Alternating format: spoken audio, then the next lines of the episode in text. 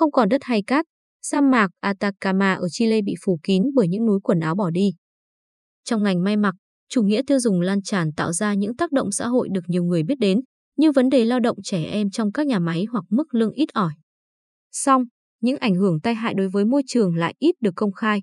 Chile đã trở thành trung tâm nhập quần áo cũ, second hand và quần áo không bán được. Chúng được sản xuất tại Trung Quốc và Bangladesh, bán đi khắp châu Âu, châu Á và Mỹ. Đồ cũ sau đó được chuyển đến Chile và bán lại trong khu vực Mỹ Latin. Khoảng 59.000 tấn quần áo cập cảng Iquique thuộc khu thương mại tự do Alto Hospicio ở Bắc Chile mỗi năm. Một phần trong số đó được các thương lái từ thủ đô Santiago mua lại. Phần còn lại hầu hết được bán sang các quốc gia Mỹ Latin khác.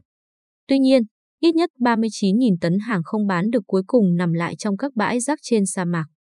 Ông Alex Carino, cựu nhân viên khu vực nhập khẩu của cảng cho biết, quần áo đến từ khắp nơi trên thế giới. Những thứ không được bán đến Santiago hay gửi đi các nước khác sẽ nằm lại khu tự do. Quần áo chất đống ở đó vì không ai chấp nhận trả thuế để mang chúng đi.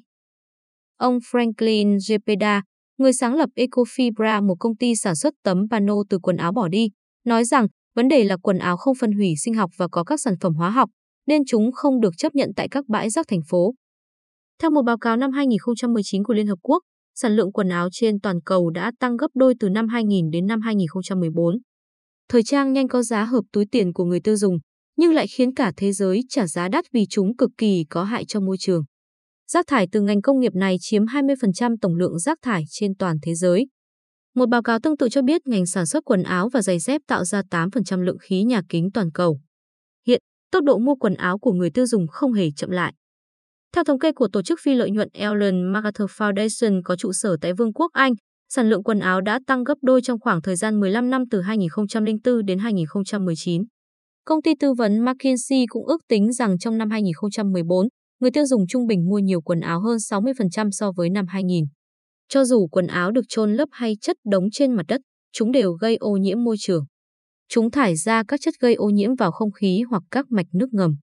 Quần áo làm bằng sợi tổng hợp hoặc được xử lý bằng hóa chất có thể mất 200 năm để phân hủy. Chúng cũng độc hại tương đương với lốp xe cũ hoặc nhựa bỏ đi. Tuy nhiên, không phải tất cả quần áo đều trở thành rác thải. Một số người nghèo trong khu vực 300.000 dân này đã đến các bãi rác để tìm một số thứ cần thiết hoặc bán lại chúng cho khu vực lân cận. Người làm các vật dụng từ quần áo tái chế Monica Zarin cho biết rằng việc quảng cáo thời trang nhanh đã thuyết phục mọi người rằng quần áo khiến chúng ta thu hút hơn, sành điệu hơn và thậm chí chữa khỏi những lo âu. Mặc dù vậy, mọi thứ đang thay đổi. Theo bà Rosario Hevier, chủ cửa hàng tái chế quần áo trẻ em và là người sáng lập Ecositech, mọi người đã tiêu thụ quần áo trong nhiều năm mà không ai quan tâm đến việc ngày càng có nhiều rác thải được tạo ra. Tuy nhiên, giờ đây mọi người đang bắt đầu tự vấn bản thân.